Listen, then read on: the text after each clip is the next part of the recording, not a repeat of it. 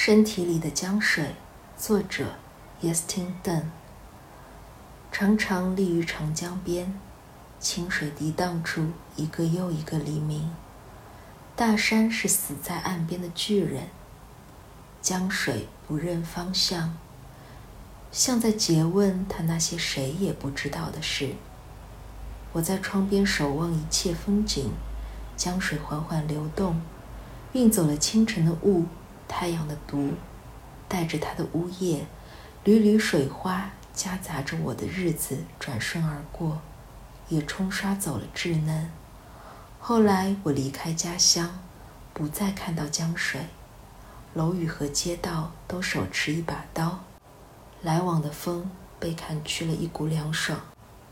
我们在尘埃里过活，日程工作收益死死地贴在生活的皮上。